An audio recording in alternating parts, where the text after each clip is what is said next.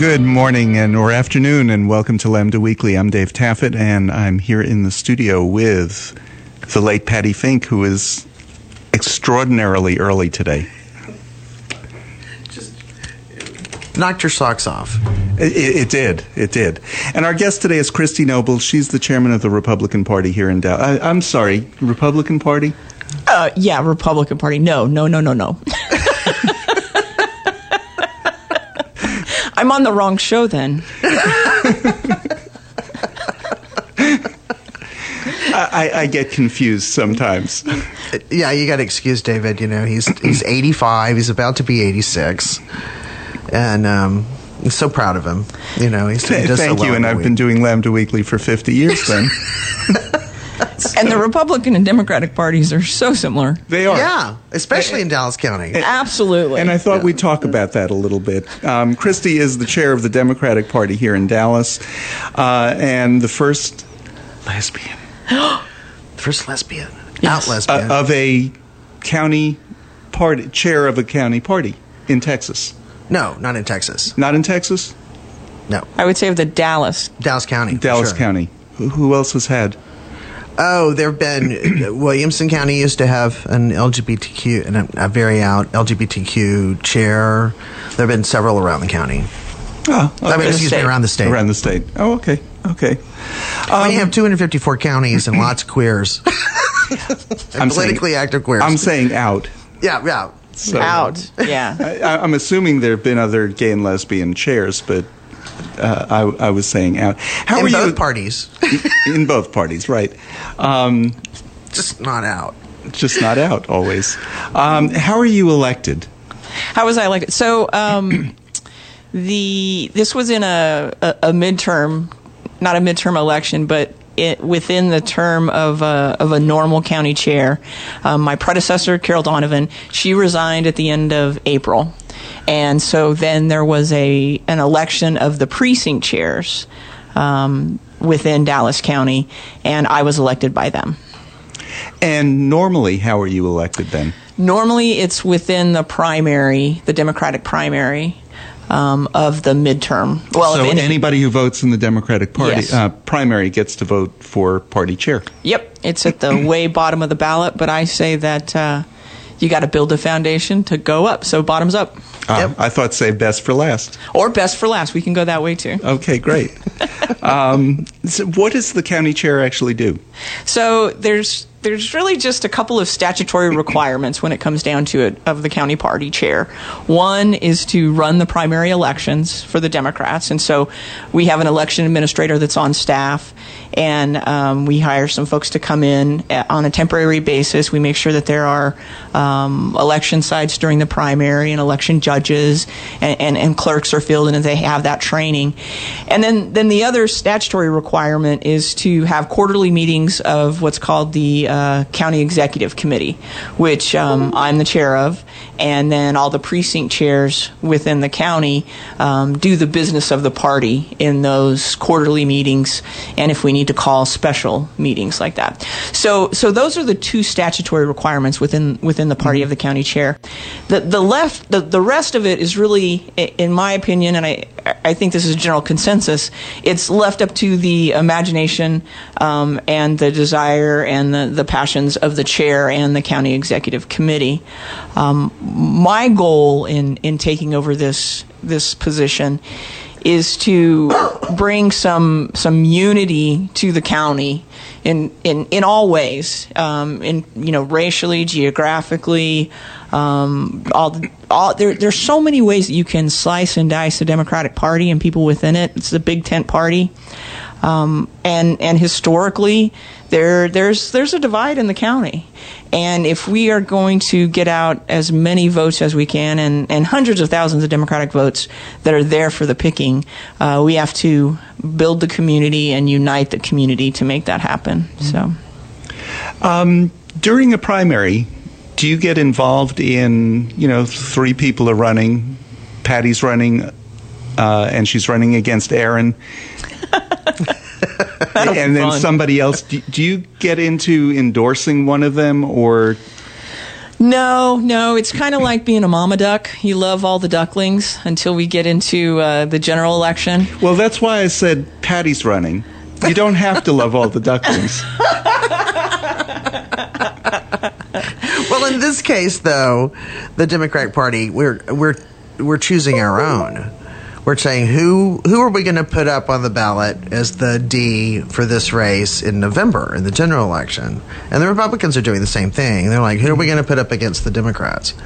And and so it's a decision-making process for the party to figure out who is our who is going to be our slate that we're going to then turn around and work, you know, to get elected in November. Yeah. So, so you kind of rely on some of the Democratic clubs to do their endorsing. Yes, there are some Democratic clubs who do their who do, who endorse in, in the different primary elections when there are multiple people running. Um, but from the Democratic Party side, um, our, our goal is to raise up all Democrats, right? So, so that's, you know, back to also what you were saying about um, what is the the goal and, and the responsibilities mm-hmm. of the party chair. Um, primaries are tough, right? Mm-hmm. Because.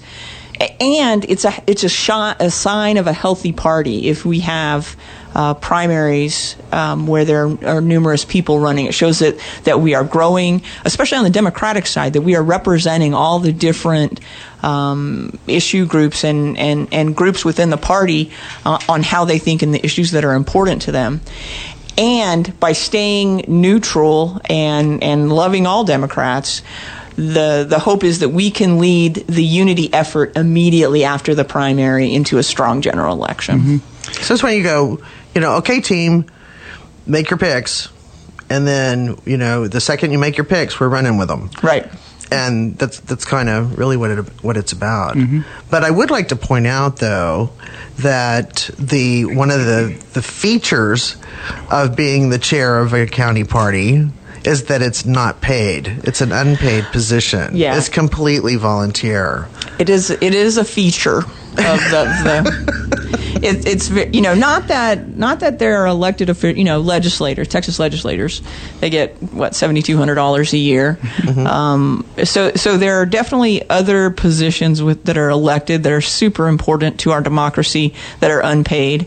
Um, but as the eighth largest county in the state or in the, the country, and the second largest in the state, what one point four million voters and X number that haven't even been registered yet. Um, it is kind of odd to ha- to take a job um, that's elected and, and really feels so very important and, and, and not get anything for it. But I will say that I had no question about running for it. It's a it's a labor of love. I think it's it it is super important um, in that in this position. I feel like I can affect the trajectory of, obviously, our county um, with the number of votes that we have, and we should be able to get out our, our state and, and correct some of the wrongs of our current te- Texas state legislature. And if Wait, if, wait, wait, wait. Wait? Are you unaware? Uh, completely. our, our legislature did anything wrong this session? I mean, they fixed the um, the grid. Completely. They took care of the pandemic. It's over. Yeah. It, it state's great. Absolutely. Okay, as long as we have that straightened we're, out. We're teaching full and full, fair, and honest history in our school. Everybody's classes. A little punchy today. I found out here. Yeah, but it's that's our job. The weekly for you because we're kind of punchy. Okay, great. I love it. I didn't mean to interrupt. Where lost were my we? lost my train. Um, oh, about. Yeah, well, I, I think that that in this position I can change the trajectory of the, the county, the state. And if we do that in the state, um, obviously we have forty electoral votes now. Um, Dallas County's at the crosshairs of making sure that we save our democracy or um, tip tip over to, to the other side, which we're not that far from. And I'm typically not a dramatic person, but it, it feels like that. Okay, so let's talk a little bit about what the legislature did. Um, the most important thing it did was redistricting. And when I say important, I don't mean in the sense of they did a good job. Um, Consequential, maybe? Yes. Yeah. Um, explain how gerrymandering actually may affect who's elected in this area. Yeah, so... Um, and just to start, we have twelve Dallas County representatives, mm-hmm. Tanner Democrat hmm? in the Texas House. In the Texas House, um, ten are Democrats right now. Two are Republican. It's uh, t- twelve and, and two. Yeah, twelve Democrats. Twelve two, Democrats and two Republicans. So we have fourteen seats. Yes. If you count the Senate, I think it's like those are Senate, te- other, mm. no mm. Texas House seats. Okay. Mm-hmm. Okay. So, um, ha- who is affected yeah. in the um, in the gerrymandering, and um, who who is who are you worried about all of a sudden, or which seats are you worried about? Were people put into the same seat? I know in the two thousand gerrymandering. Uh, Harriet Earhart is a good example. She's been on our show many times. Harriet was redistricted out of her seat. Yeah. And by in four fact, houses. Well, they drew, they drew this on. line to her house and drew it around her house, and it affected people who lived behind her because she was put into the uh, the Highland Park district. Yeah. It's insane. Yeah, so so one oh eight... Um, which is the, the, the north central area of the county, and then one twelve, which is Garland and kind of part of the the northeast area of the county. Those are the two that are held by Republicans. Um, the goal of gerrymandering from the pro- Republican side is is obviously to shore up as many Republican seats as they can. And so w- what they did with one oh eight is they pretty much squished it in between uh, seventy-five and um, the tollway, and took on a lot of uh, the the north area, um, north of six thirty-five and, and the Addison area. And the goal of that is obvious, right? They're, they're trying to get um, as many wealthy, um, white uh, folks into that district. They, they that are going to be Republican. Those are the Republican, the, the highest voting Republican areas in the county. And then with one twelve, they they squished it around the, the top northeast corner of, of the county to do the same thing and get Sachse and and Rowlett and the, the upper parts of, of Garland and Richardson, which again are are uh, primarily um, white. And and they the, the numbers that they have there. Um, are obviously greater, and it'll it'll take more of an effort to flip those, but it's not out of the question, um, definitely within the next few cycles. Um, and are, quite ahead. a few of these maps are going to go to court. Yes. The congressional maps, I believe, are already in uh, being litigated. Why, um, just because one new congressional district, in, not new, but changed congressional district starts in Dallas and goes to Wichita Falls? Well, it's insane because they're supposed to do it that you do the census every ten years across the country, and based on the new census numbers, then you apportion uh, districts to be represented in these various levels of government. And and as it turns out, ninety-five percent of the growth in Texas was among people of color, and yet the new congressional districts that they've established will have been drawn in such a way that probably a white man will win them.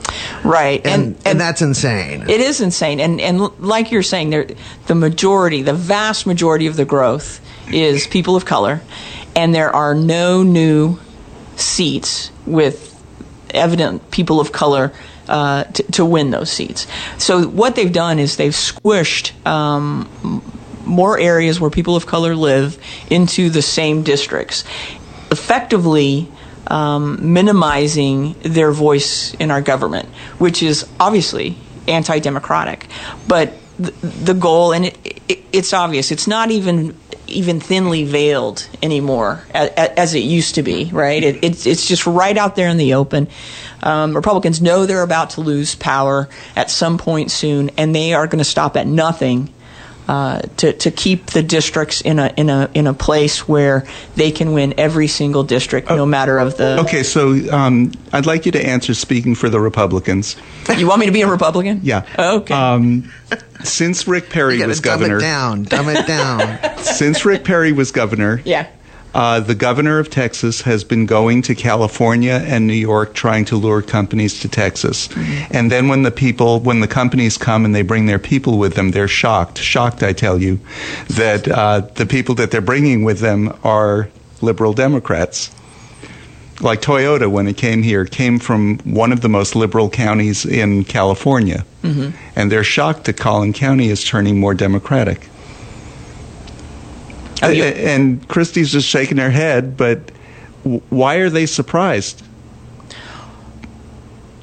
This is who they've been luring to Texas. Well, here, well, that's true. That's true. Here's the thing, right?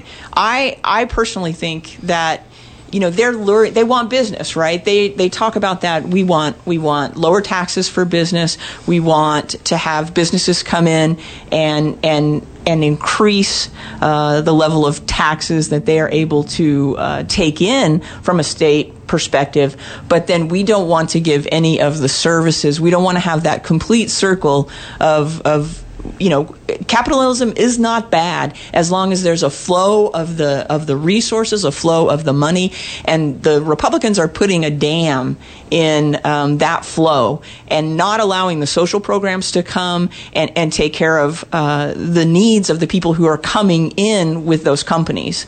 Um, so, you know, healthcare. We're the highest. We're the, the state that has the highest uninsured, the highest uh, maternity maternal death rate um, in, I know, the United States, and I think m- many countries in, in, we're, in the we're world. We're third world level. I knew. It was, yeah, I knew it was first. Especially second, or third. Among black. Yeah. Black women who give birth, they are dying within a year of giving birth, and and, and the legislature's not even really bother to investigate it or give resources for a study to determine why, so they can stop it. Right, to do something about it's, it. It's, I thought it's after insane. They fixed the grid, they fixed our healthcare system. Right. Uh huh. So, so back to back to your point. You, you're right. They they are perpetuating their own demise, um, but they believe that through um, the the manipulation of the districts, manipulation of uh, the laws from a ballot box perspective, and and, and making it hard harder to vote, that they can um, basically burn this candle at both ends. Do you know how districts should be redistricted? They should start in one corner like El Paso, and let's say there are a million people per district. When they get to a million people on the map, that's the first district. The next district is the next group, and just keeps going till you get to Texarkana. Yeah. And the only changes they should make on the map is, oh, if we go up here, that keeps this neighborhood together, so we'll take that from down here. I, I one hundred percent agree. I mean, the, the, the way that the maps look, it's ridiculous. There's, um, like you said, there's one from Wichita Falls all the way and dips down into Highland Park from the... Mm-hmm. Uh, on the congressional side, I think that's twenty-four. Mm-hmm. At least it goes through all the way through the top of Tarrant County, and then there's there's one that uh, on the congressional side that goes through Tarrant County, kind of makes an X S through the mid cities and up through uh, the middle of Dallas. That's Mark Veazey's district, isn't it? I, I think I think it is. It's elected elected officials yes. choosing their voters. It's not voters choosing their elected officials. So if they draw the lines and say, "Look, I can I can loop in all of my friends." By drawing this crazy, crazy map that even a puzzle company would not design you know, f- for your five hundred piece. My favorite whatever. redistricting was sure. in two thousand, where the I was living in East Dallas. The line went down Belmont Street around my house because I was on the north side of the street to keep me in E B J's district, and she didn't do that. I mean, yeah, yeah. It, it, it's just they didn't want me in um, what's his name's district that was above us. He, he's in Austin now. Pete Sessions. Pete Sessions. Pete Sessions yeah. So the rest of my street on the north side of the street was in Pete Sessions' district, but it went around my house and then down Belmont. They know you, David. I guess they said, oh, David has to have E B J. You're listening to Lambda Weekly on eighty-nine point three K N O N F M. I'm Dave Taffet, here in the studio with the late Patty Fink. Our guest is Christy Noble. She is the chair of the Dallas Democratic Party. Uh, Why isn't that those words coming out? She is chair of the Dallas Democratic Party. We'll be back with more Lambda Weekly right after this. Gov.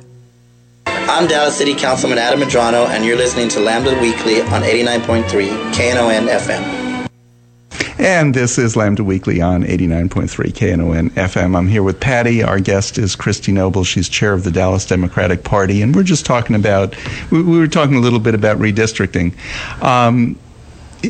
Like I said, what about a computer just uh, starting on one end of the state and go into the other, and let the chips fall where they may. You know, it might keep some districts together, it might break some apart. I don't care. Absolutely. I mean, there would be um, there would absolutely be better representation than there is now, based mm-hmm. on uh, the the population and the breakdown of ethnicity in the, in the state.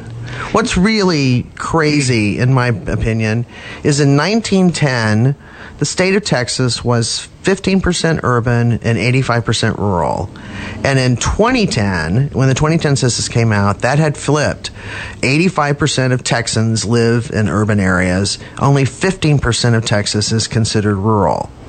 And yet they've they've squeezed enough re- Republican rural votes into all of these districts to dilute, to try to dilute the urban votes, and they're only fifteen percent of the state is trying to run the whole state. That is, I, I didn't, I've never heard that percentage before. That is an amazing point. That that exemplifies everything that's happening. Yes, the few are governing the many. Yeah, the yeah. very few. Yeah, I mean, fifteen percent of the state, and and it, it it just keeps getting worse. There's no real. I mean, look, we see what happened in the congressional maps in Houston, where they they looped um, Sheila Jackson Lee into Al Green's, Al Green's district, district right. And now they're going to be up against each other because they've consolidated a black vote, the black vote, mm-hmm. um, in an area where they would only have one representative instead of two. So they're just it's a power grab deluxe. I mean, you know, my favorite uh, gerrymandering is when Dallas came out with the fourteen one uh, plan on the city council. And they gerrymandered the city so that, first of all, there could be some minority representation on the council, which there had been very little before that. But they split Oak Lawn down the middle. It went right. It didn't go down Cedar Springs, but it went uh, a couple of blocks over at the time. Now it goes right down Cedar Springs. And we were told point blank, we're doing this so that you will never elect a gay city council person. And we didn't. We elected two. That's right. That's right. Don't mess with us, man. That's yeah. exactly what we told the city. And the city's been pretty good about working with us ever since, because they, they were surprised at the strength of the L G B T community at the time, because yeah. they had no idea. I mean, uh, that was at a point where the mayor came to speak to a D G L A meeting, and uh, the next day the morning news got hold of it, that he had been there. And he said, well, I had no idea what the group was that I was speaking to. Oh, my God. Those were the days. But yeah, no you could be in, if you're in J Rs, you're in District two, and if you're in the Roundup, you're in District fourteen. Mm-hmm. I did not know that. Yeah, right right down the, the line. It's the same with Commissioner's Court, too. Mm-hmm. The library is um, Teresa Daniels, and the other side is, I believe, Elba Garcia. It's Elba's, right. But well, they're redrawing those lines, too. Yeah, and that just goes to show exactly, I mean, where we're where we're going, is that you can do all the slicing and dicing you want of these districts and change all the lines, but progress is still going to happen. Um, people are still going to have their voice heard if we keep fighting, right? I, I will say, you know, the... We we talked a minute ago about the, the House districts and, and how they were, uh, you know, uh, redistrict and the, the new lines drawn. And but there are people, Democrats, who are willing to do the hard thing and run against Republicans in these gerrymandered districts that were built for Republicans. And that's the only way we're going to really get the representation and our voices heard, is to have people continue to run and, and realize that, yeah, our, our democracy is, is under attack. It is hugely under attack in Texas. Um, and, but the, and time is of the essence, but there is hope. And if we continue, uh, in, in the break we were talking about community and how wearing our T-shirts build community. Mm-hmm. Um, if, if we continue to build our community, that's going to promote unity, and and and we can do this. All is not lost. It is bad, and the Republicans are doing an awful job, um, but we're going to keep fighting, and that's really why I I. you know, ran for this position.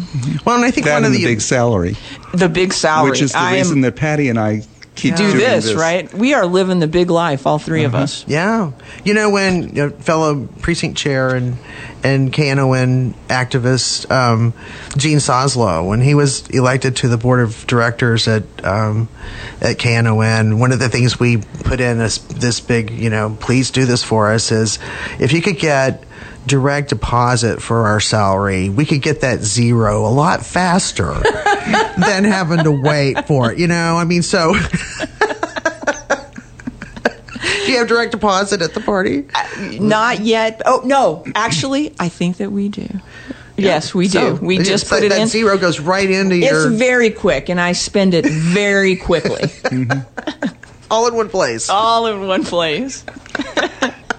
So we have some elections coming up. Yeah. Um, in Dallas County, it's just propositions. We don't have any uh, any peoples who are up, do we? In one city, uh, the city of Mesquite has uh, municipal elections. There are, um, uh, you know, the, the Dallas Democratic Party, we do not endorse in um, municipal elections. Um, because they're nonpartisan. Because they're... and I'm going to do air quotes, nonpartisan, um, but there are several people who are running that typically vote Democrat in those races, mm-hmm. and I would encourage anybody who lives in Mesquite to go check that out. You know, I actually like nonpartisan local elections because it's gotten some people elected who are well-meaning people mm-hmm. um, from both parties and probably not extreme on either side. Well, I, I think part of that, too, is that when you, for example, you know, big things that have happened in our city of Dallas, for example, year, over the years, is like the Trinity River Project. Well, what is the Democratic Party's position on the Trinity River Project? You're going to get voices on all sides. You're going to get all kinds of opinions. Mm-hmm. And the same for the Republican Party. I mean, what what would be their official position on the Trinity River Project?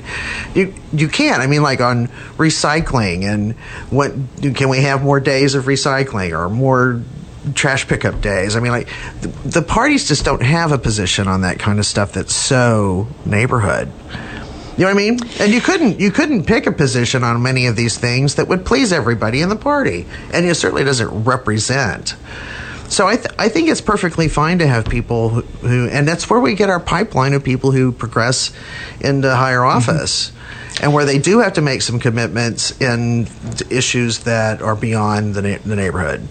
Absolutely. And I do... Um I think there are many issues locally that, that truly are nonpartisan and are really based on the neighborhood that you live in and the people that you live around. But there are some and, issues in the state that should be nonpartisan too, like fixing the damn grid. Well, exactly. But but here here's the thing on that, right? Is is that Republicans for a very long time have used Uh, school board elections and municipal elections, you know, at the city level mm-hmm. to do what just what you said, Patty, is create that pipeline. We as Democrats need to do a better job of of training, of of supporting, of highlighting and lifting up uh, folks that have our values uh, to, to, to to make that pipeline uh, a good pipeline for candidates. And I'm just going to say, I, I agree with Patty that there are many that aren't partisan, but as the eighth largest county in the country, um, our local elect uh, our local elected officials at this at the city level in the county and also at the county level have immense amount of, of power and immense amount of influence on policy at the national level if we can do it right. I mean, we're we're a Again, the eighth largest county, we, if we take a stand and we m- implement some policies like around healthcare, around education, mm-hmm. it but it can become the beta test for healthcare policy across the nation. Mm-hmm. And I, so I, I think that there are nonpartisan issues, but there are partisan things that we can do to represent our values that can go further than just our local elections. Mm-hmm. And I, I remember, too, when, when Lupe Valdez was sheriff of Dallas County and elected four times, an out Latina. Yep. Um, and... Uh, you know, she would she would go to these conferences and speak to, to others, and you know they would come with come speak to her with awe and ask questions, because we are the eighth largest county in the country. And, you know, she was running a jail that routinely serves seven thousand, eight thousand inmates at a time, or, or people incarcerated for waiting awaiting trial, whatever, which she called and, the largest mental health facility in yes, the state. Yes, exactly. But I mean, when you when you talk about that kind of scale, mm-hmm. um, and you pick an, any other really, and pick pick a county in, in Texas where they might be able to accommodate fifty people in a jail for a county, or one hundred people, and they would ask her questions like, how do you how do you solve how did you solve this problem, or how did you do that? And when you have such scale, you do have to be creative, because that's where change happens. It's not going to happen at the at the fifty person jail. It's going to happen when you can really see some progress. And mm-hmm. and so I was very proud of her when she was was was sheriff, and of course she she ran for governor. Um, but you know, we have an opportunity in Dallas, just as you're talking about. And I think that the county officials and, and many city officials absolutely have been very um, active, mm-hmm. proactive in, in wanting to see that kind of change happen. Mm-hmm. So, absolutely. I agree, one hundred percent. And, you know, we were talking earlier about um, about these elections and about people who don't vote. Um, and, and it's my understanding that you know, we have, what, one point three, one point four million voters registered in the in Dallas County. Yep. We have, who knows how many people we don't have registered. Um, but we're we're leaving three, three, four, five hundred thousand votes on the table, or really not on the table. They're inside in the living room. Exactly. Yeah, five hundred thousand people um, were registered to vote in Dallas County in twenty twenty that didn't vote. And didn't vote. That didn't vote. So half a million. And and if you think about that, and again, I'm, I'm always seeing it through the Democratic lens, is um, you know, the, there's different algorithms to say how many of those five hundred thousand are probably Democrats. Um, any way you look at it, three hundred thousand of those are, are Democrats. And so if you look at that from a from a bigger perspective and a state perspective, in twenty eighteen, Beto lost by two hundred thousand votes. Yeah. So, so again, that's where I go back to Dallas County has the, the, the power, the people to be the leader in changing our state if uh, if we can get out those votes. So let's, uh, you just mentioned Beto. Let's uh, talk about him for a minute. Good pivot. Um, yeah, I'm, I'm known like for... for stupid uh, pivots usually. You know, during pledge drive, we have Candy Markham on, and she's just she's just a master at this too. But you know, he'll he'll absolutely find this obscure, bizarre thing to segue with. Well, you were talking about this being a big tent party, yeah, yeah. And I would have said, speaking of tents, we have uh, T-shirts. A K N O N tent up to size triple X. Love it. um, last time I spoke to Beto uh, was, oh, I think late spring, and I asked him whether he's still thinking of running for governor, and he said he's thinking about it, and he's uh, more interested right now in getting people registered to vote, and that's what he's concentrating on, mm-hmm. but he is talking about uh, running. Uh, people who are going to run have to have their petitions in by December first, is it? December thirteenth. thirteenth, mm-hmm. Okay, so we have... like a little less than two months. Is Beto going to run from what you've heard, or do we have anybody who's saying that they're going to run? There is nobody who has officially said, I'm running for governor, um, but, you know, all indications point that that is a strong possibility from, from the Beto team. Um, obviously, Beto, I, I feel, has been amazing for our state. Um, went to two hundred fifty-four counties in in the twenty eighteen election, mm-hmm. um, started Powered by People, which is is again, you know, what what I think is is the best way and the, the most effective way to get out the vote. And he's been registering people all across the state. Um, if if he's waiting, you know, for whatever reason he's waiting, he has a reason, and um, I think that it'll serve him well if or when he does. Uh, you know, come out and mm-hmm. say he's going to run for governor. Because the other choice is Matthew McConaughey, who um, polls ahead of Abbott, won't say which party he's uh, planning on running on, is a horrible choice, but so much better than what we have. Anything's better than what we have. I have a, I have a favored scenario I'd like to see happen, mm-hmm. um, especially for L G B T Q people in Texas. So the Republican primary's coming up, and we know Abbott's running, and he's doing all of these contortions of logic even to um, to you know win and capture the the cuckoo vote. Um, and even beyond him is is Alan West, who's secured the cuckoo vote. Has he recovered from his COVID yet? I, I don't know. That's a good question, if he makes it. Um, but if they run against each other, and I think Abbott would beat him, but I think Alan West might do pretty well. He might say, hey, I've got a sector of the electorate here.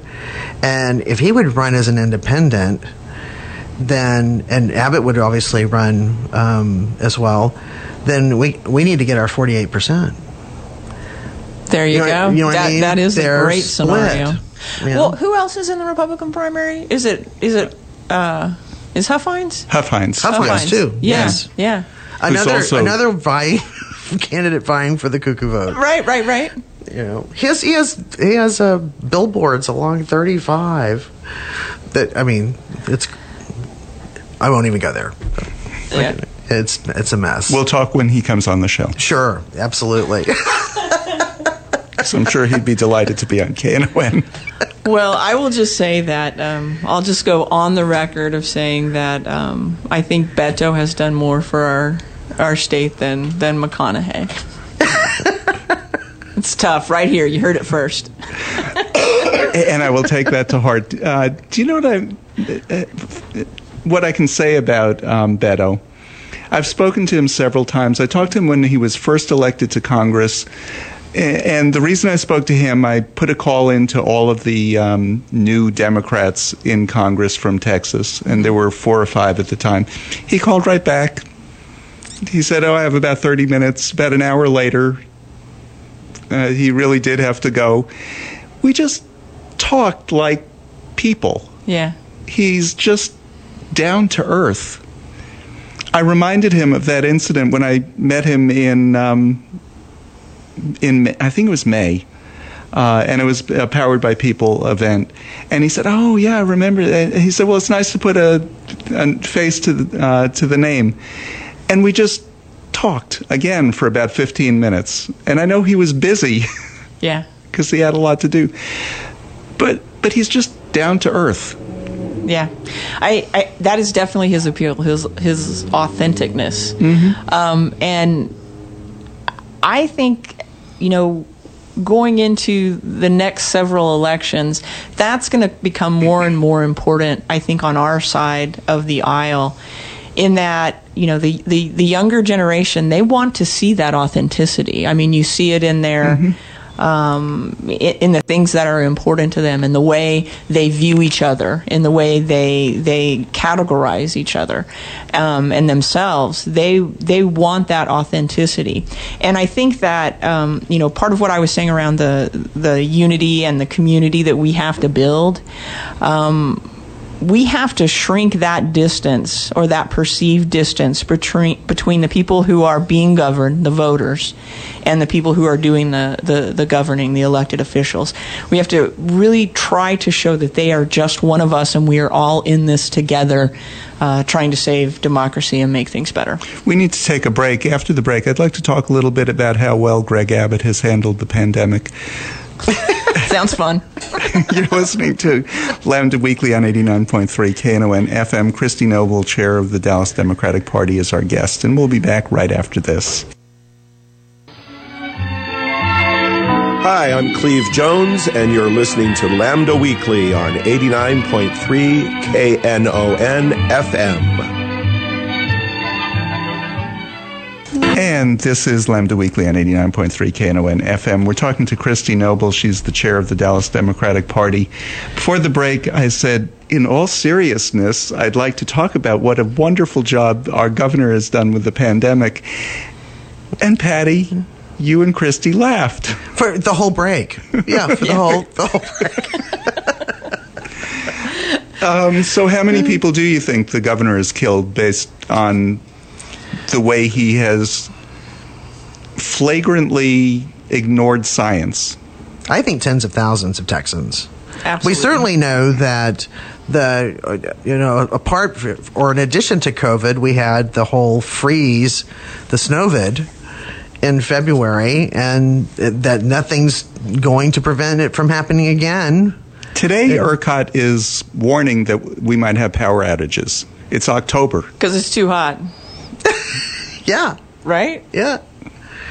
It, I mean, uh, how in a, if we're going to have power outages in October? Now, part of it has to do with um, plants are being taken offline for servicing, and this is the time to do it.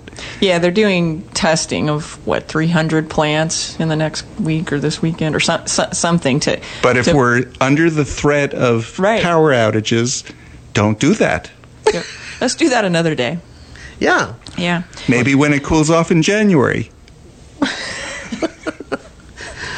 I can't stop laughing today with you guys. This is great. So, um, so I just want to throw something out there about COVID. You, you mentioned COVID and mm-hmm. the Republican response to it.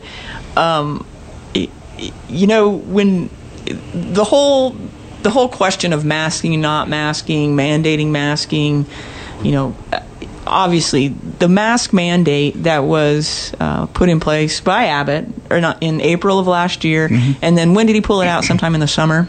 Um, the, the main reasoning that he that he gave was we have to get our economy back on track.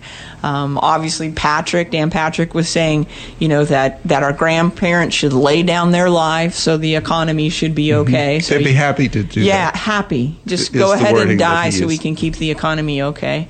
Um, but if you look at that, that, that is so asinine when it comes down. Am I allowed to say that? Yeah. Um, okay. What, asinine? Yeah. No. Oh. If we're going to use that, then the last the last...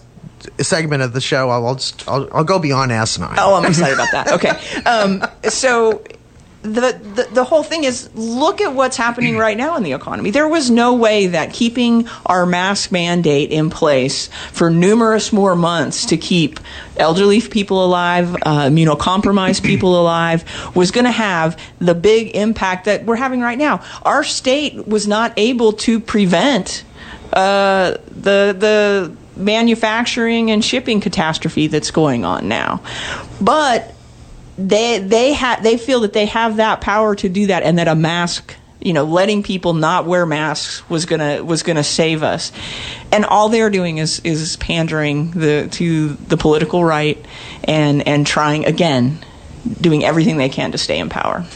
And to me, it's just nuts, because the the idea that you would kick somebody out of a, an establishment, say a restaurant, because they're wearing a mask. Yeah. It's just so insane, and so um, um, it's just parading how stupid you are. You know, Texas is big enough that a good mandate from the governor would be, you know, what works in Loving County might not work in Harris and Dallas County. Yep. That in yeah, a county that one hundred sixty-eight people in Loving County. And in an area that's larger than Dallas. Uh-huh. Yes. A county that has one hundred people might not need a mask mandate. And a county like Dallas, especially if you're in the central part of the city, might need a mask mandate. And you're talking exactly to local control, right? People in their areas should be able to determine, based, you know, based on their elected officials, what is best to keep them safe, to keep their economy running, to keep their kids educated. And, you know, typically, you know, in historically, Republicans are all about local control, right? Let's make sure that we set our laws in the state that's based on what is needed for the state. Which is why I'm a Republican. I, I can tell, yeah. And um, and but what what is happening, and I I know I sound like a broken record, but they're going back to the same thing. They're saying, no, we want all the power in the state because, like Patty said, eighty-five percent of the population is within the urban sectors, and most of those are Democratic. We don't want you all making your own laws. Mm-hmm. We don't want you all running amok without our thumb on you. Mm-hmm. And so so that's what's happening, and it's happening with, with COVID, among among other things. And what's really nuts to me is this ban on a vaccine mandate by businesses. Now, how dare, how dare Greg Abbott tell a business what it can and cannot do? Because that's a regulation on business. And out of the other side of his mouth and out of his asinine other end he is he shouts, "No, you can't interfere with business. No regulation, smaller government." And it just doesn't mean anything anymore, does it? Because he wants to do that. He wants to tell a business what they can and cannot do. In in um, in opposition to federal um, decisions about what businesses can and cannot do. Absolutely. And I mean, you hit it right there on the head. Um, the Republican Party always says that they're pro-business, right? And they're, they they want to bring, like you said earlier in the in the show, we want to bring all these large businesses and large corporations to Texas. But you also mentioned that the people that they're bringing, the workers that they're bringing, are, you know, in, in large part liberal, and and so the state is changing. Um, but what they don't understand, or and I hope they're starting to understand, is that they bring those companies in, and all these things that we're putting in place from the Texas legislature, the mandate issues, uh, the unconscionable abortion bans, the way we're not funding public schools, we don't have the, the you know, people have health insurance. People do not want to come to Texas because it's not going to be a, a good place to live if we don't have all those things that workers need. Um, and so... just like you said, talking out of both sides of his mouth in terms of, yes, we're we're pro-business, but only you businesses, you can't do A, B, C, D. You can't do what's going to protect your employees. I, exactly, exactly. What the state really wants with those businesses coming in, like Tesla's moving here mm-hmm. and is going to create like sixty thousand jobs, something like that. Well, leave your people in California, and we'll just hire sixty thousand Texans. Yeah, we just want the we just want we just want the business. Yeah, yeah, exactly. Just bring your money here. Mm-hmm. Yeah. So. Yeah, money. You know, you can put money in a bank. You don't have to have housing and health care and education. None of that. None yeah. of that. Yeah, we're coming up toward the top of the hour. Um, I want to go back to, we have eight propositions on the ballot. Mm-hmm. Uh, the Democratic Party has endorsed some of them, sort of. No, we yep. we don't endorse or or or take stances on those. What we did was we there th- those uh, those there were eight, right? There were eight. Okay, yep. I don't know why I just went blank on that. What we did on the eight um, propositions were that, or amendments were that we we showed what our Dallas delegation Uh, voted for and against when that came up in the legislature. So um, there, there were six of them that our legislation, our, our delegation voted for pretty unanimously. Um, there were some here and there that didn't. And there was one that most of our delegation voted against. And there was one that was kind of split. And so that's the information we so put out. So the one that uh, they voted against was proposition number three. Mm-hmm. And that has to do with forbidding the state from telling a church or synagogue or religious institution that it can, that it has to close during a medical emergency, during a pandemic. Um, and number four has to do with judges. Mm-hmm. And that one was split, so there's no decision on it. But um, before the show, you seemed to indicate eh, on that one. It's changing the qualifications for judges. Okay, that was Patty. You you yeah. went ugh on that one. I did. What is it doing to the qualifications for judges that we don't like? Um, I I think it's a setup to try to manipulate um, the the courts and the uh, courts of appeals in the state of Texas, um, so, so that, that less they, qualified people can qualify to run. Well, so that they have control over over who can run. Um, I, I just don't. I, I just don't trust it. Um, I don't. The, the discussions around this has been, um, you know, this you find trying to find ways to get rid of some of these democratically controlled courts, mm-hmm. and um, I, I just I don't trust them as far as I can throw them. Um, and the religious institution one, that just has to do with safety of your congregation during, nobody wants to say you can't go to church, but well, and th- this is interesting because we were just talking about the mandates that you you know you can't mandate, or you, you're mandated not to mandate the uh, the, the masking. Um, they they want to control what people can do, but they don't want there to be any control over um, religious congregations. Um, and and again, it goes back to pandering to to the base, right? It has nothing to do with good, sound public policy. It's all about votes and doing what a special interest group wants them to do uh, to, to, to keep those church doors open. We, we've seen within the, the pandemic that everything, business, social, and religious services, Uh, gatherings can be done on Zoom. Our technology has, has has blown up around that, and there's no reason to do that besides trying to get more votes on their side. Well, it, it, I think what's interesting is over the last year and a half, almost two years now, um, we hear story after story almost daily about somebody who was super anti-mask, super anti-vax, and was trying to bring other people along, and did bring other people along, um, in leading them away from what is sound public health policy, and then they die of COVID. And, and then they say, I should have gotten the vaccine. I should have gotten the vaccine. I should have done the masks. Yeah. And um, it's, I mean, it's, it's daily. It's yes. absolutely daily. And initially, many of them were religious people, mm-hmm. leaders of congregations of all kinds, who said, we're not having any of that nonsense. You know, everybody take your mask off. Don't wear your mask at church. And take this dewormer. It'll make you good. Well, there are a lot of people in Texas who no longer have worms. and and and wormless people, great idea, great idea. Yeah. There are other ways know, to get it. You know, I, I'm so sick of Zoom, I can't tell you. Yeah. But do you want? Do you know what it did for our synagogue? It brought back people who had moved across the country, so wow. they could attend our service. Mm-hmm. Um, it brought in. It. We did one service. It was a joint service with the Reformed Synagogue in Oklahoma City. We had so much fun doing that. We're going to do it again probably in January, just because it was new, it was different. There were different people singing. There was, it, it was fun. Yeah.